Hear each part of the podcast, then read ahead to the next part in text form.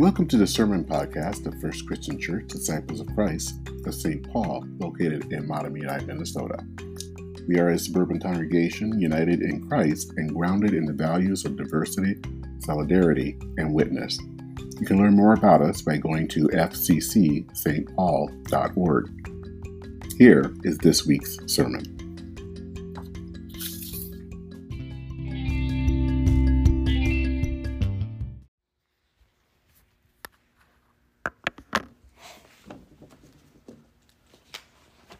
Our text for today is Acts 2, verses 1 through 21.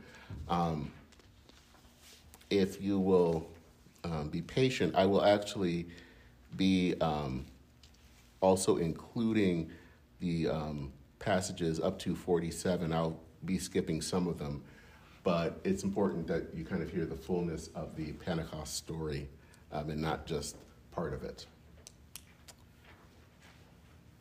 When the day of Pentecost had come, they were all together in one place.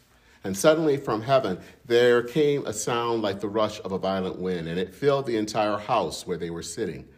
Divided tongues as of fire appeared among them, and a tongue rested on each of them. All of them were filled with the Holy Spirit and began to speak in other languages as the Spirit gave them ability. Now there were devout Jews from every people under heaven living in Jerusalem.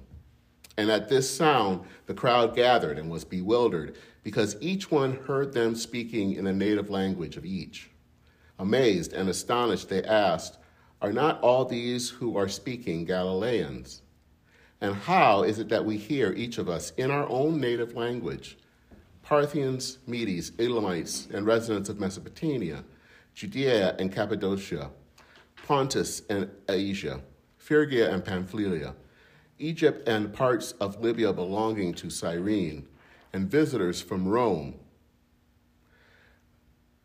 Visitors from Rome, both Jews and proselytes, Cretans and Arabs. In our languages, we hear them speaking about God's deeds of power. All were amazed and perplexed and saying to one another, What does this mean? But others sneered and said, They are filled with new wine. But Peter, standing among with the eleven, raised his voice and addressed them Fellow Jews and all who live in Jerusalem, let this be known to you, and listen to what I say. Indeed, these are not drunk, as you suppose, for it is only nine o'clock in the morning. No, this was what was spoken through the prophet Joel. In the last days it will be, God declares, that I will pour out my spirit upon all flesh, and your sons and your daughters shall prophesy, and your young men shall see visions, and your old men shall dream dreams. Even upon my slaves, both men and women, in those days I will pour out my spirit, and they shall prophesy. And I will show portents in heaven above, the, above and signs on the earth below blood and fire and smoky mist. The sun shall be turned to darkness and the moon to blood before the coming of the Lord's great and glorious day. Then everyone who calls upon the name of the Lord shall be saved. And skipping to verse 37. Now, when they heard this, they were cut to the heart and said to Peter and to the other apostles, Brothers, what should we do? Peter said, Repent and be baptized, every one of you, in the name of Jesus Christ, so that your sins may be forgiven, and you will receive the gift of the Holy Spirit.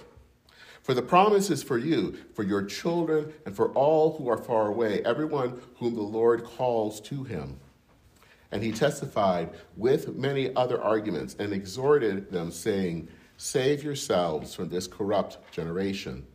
So those who welcomed this message were baptized, and that day about 3,000 persons were added. They devoted themselves to the apostles' teaching and fellowship, and to the breaking of bread and the prayers.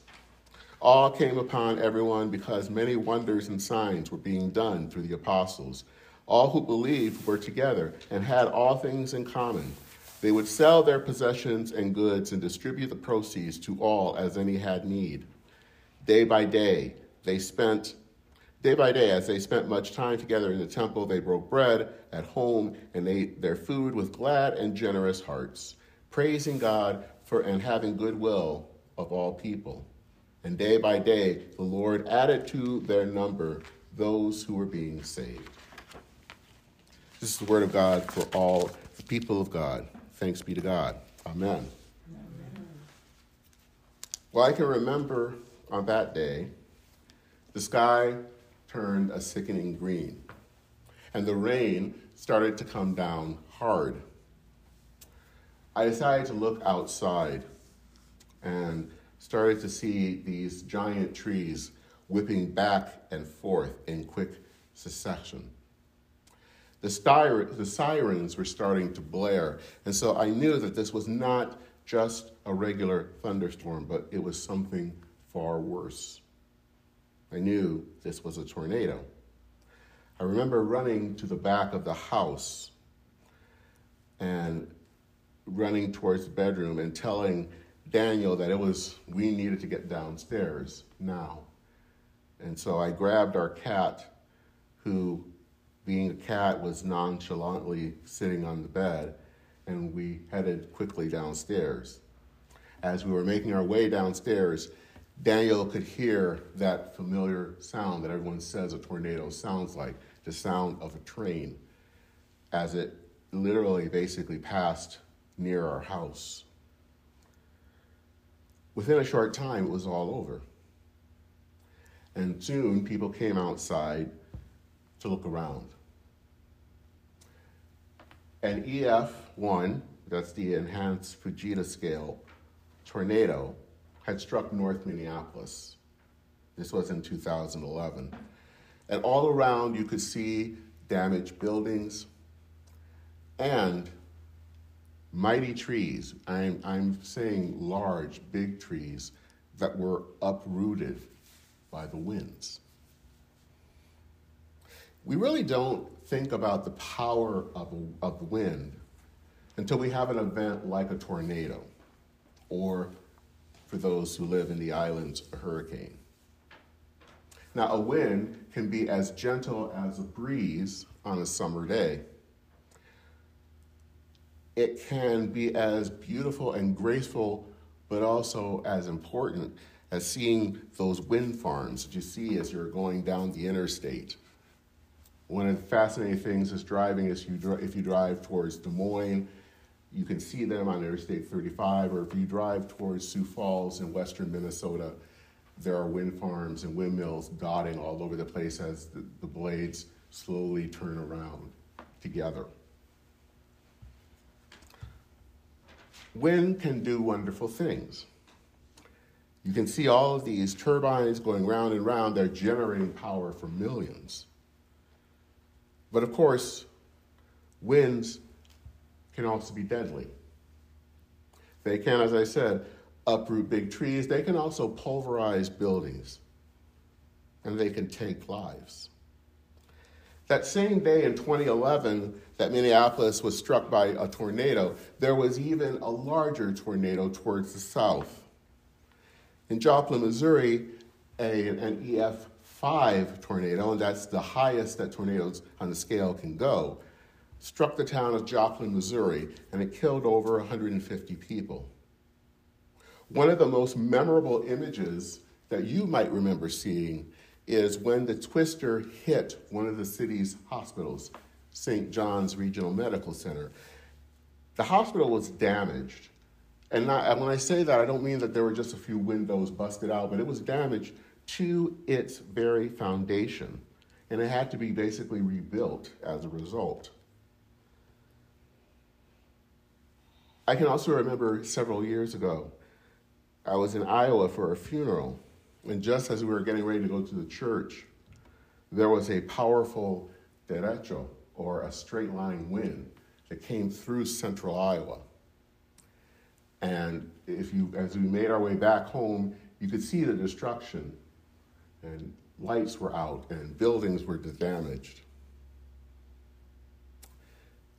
And for me, I think wind has always been something that has been foundational in my own life my own hometown of Flint was struck by a tornado many years before I was even born in, in the 50s. But it is something that is still remains in the lore of our city, where over 100 people were killed as a late evening storm tumbled through the northern part of the city and parts of the township nearby. Our lives, all of our lives, are shaped by wind. Wind can be beautiful, but nature always reminds us that the wind does what it wants. And it can change your entire life in the blink of an eye. Today is the day of Pentecost Sunday. And this text in Acts is the one that we read almost all the time. This is the story of the beginning of the church. This is the story of the arrival of the Holy Spirit. The story many of you have heard before. The disciples and other close friends of Jesus are in a room somewhere in Jerusalem. Jesus had ascended into heaven just days before, and he tells them to wait. They had no idea what was going to happen, but they knew Jesus, and so they waited. And they waited. And you have to wonder after a few days, were they getting a bit cranky? What were they waiting for? What was going to happen? And well, we know what happens. The sound of a rushing wind comes in, and you can imagine the doors being blown open, and that there was what seemed like fire that was coming down onto people, and that probably the wind was even fanning those, fanning those flames. What happened came through almost like a tornado. The wind that the disciples encountered was powerful. And that Pentecost wind changed their lives. It was the wind, the spirit, that changed the disciples from people who were being who were scared to becoming people who were bold, who went beyond their safe zones to share the good news of Jesus throughout the known world. Why does Pentecost matter? And why do we liken the Holy Spirit to a wind? Pentecost matters because it tells us something a little bit about the church. And what it says is we cannot be church on our own. Church is not just a gathering like the Lions Club, where, it, with the exception that you just read a Bible every so often. We cannot do all of this that we call church on our own. We can try, and Lord knows we have done it, but when we do that in our own power, more often than not, we fail. When the church becomes just about us, and it isn't being empowered by something that is greater than ourselves, then church becomes a fruitless exercise. But the church is the church because it is empowered by the Spirit. And that is the story of Pentecost. We sometimes say that Pentecost is the birthday of the church, and partly we are right.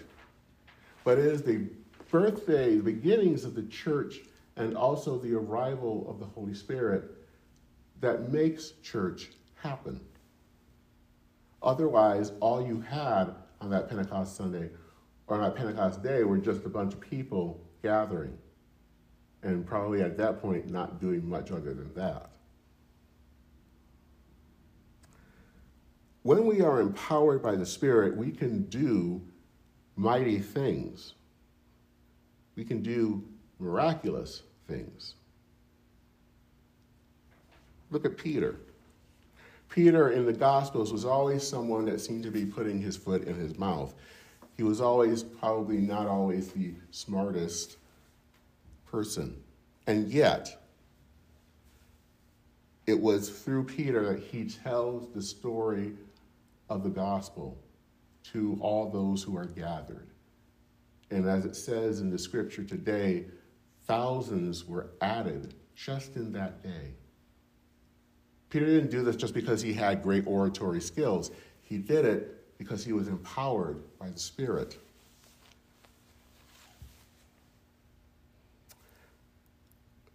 This past week, as you may have seen in, in our newsletter, we did get a notice to vacate. So we're starting all the things of getting, packing things and getting them out of here.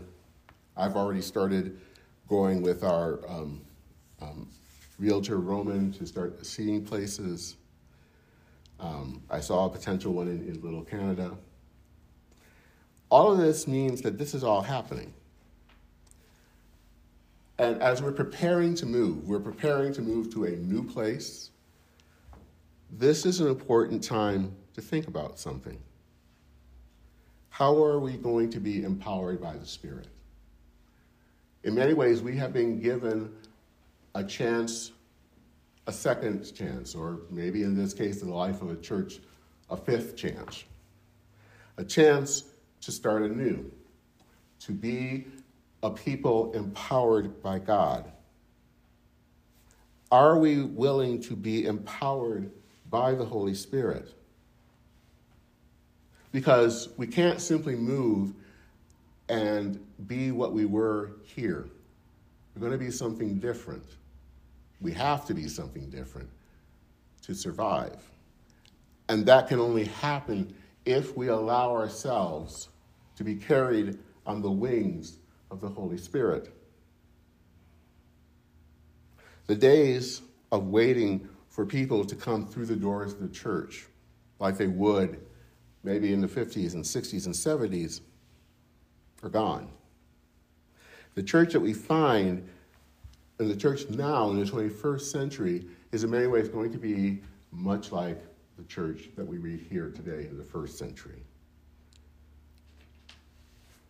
It means that we have to be willing to be prodded by the Spirit to go and to meet others where they are and to tell them about the gospel.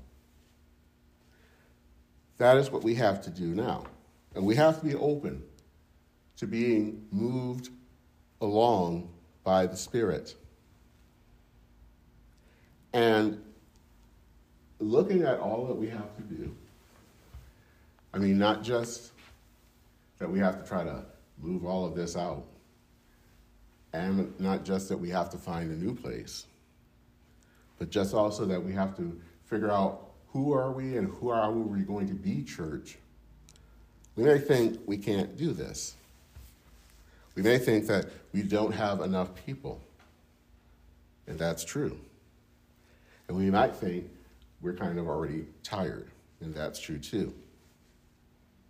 But the thing is, God always seems to take the things and people who may you may look at and think can't do much, and yet they are able to do God's work in the world because they are empowered by the Spirit. They are empowered by the wind. Just as the disciples were empowered by the wind of the Spirit, we can be too, if we are willing to trust God and not in our own power. If we allow ourselves to be carried on the Spirit's wing, winds, we can do anything. A few years ago, um, Daniel and I, along with my parents, went up to um, Mackinac Island in Michigan. And I haven't been there in a long time. I love going there. It's a beautiful place. Um, it's right on kind of um, where Lake Michigan and Lake Huron meet. And Daniel decided it was a beautiful day, and it was a beautiful day in July, that we would go to a store and we would buy a kite. And I had not been kite flying before. I wanted to for years, but just hadn't been able to. But now we had the opportunity. So he was able to kind of teach me how to keep the thing flying, and it was a nice day. It was, it was a breeze, um, wind, gentle wind, and so I was able to allow and was able to keep the kite flying in the lake breeze. And if I could dig it out somewhere, there is a picture of me trying to, as I'm holding the kite and feeling the forces of the wind and trying to kind of steer it so that it can kind of fly and, and, and move through the wind. Daniel, I think you said that it was kind of interesting to see someone at that time in their late 30s kind of acting like a little kid. Well, it, it was fun, what can I say? The kite, without the wind, was lifeless. But with the wind, it could do marvelous things. It could flip. You could just do things that you couldn't normally do without the wind. And again, I think that is what the Holy Spirit is like. By ourselves, we can't do much. But with the Holy Spirit, we can do a lot. This is how the Spirit works in our lives. And so I pray today, on this Pentecost Sunday, that we can be empowered by the Spirit, allow ourselves to be carried by the wing, by the wind of the Spirit, to do mighty things for the kingdom of God. God can take what is may, may seem small and insignificant to do God's work if we are allowed to be carried on the winds of the Spirit. Thanks be to God. Amen.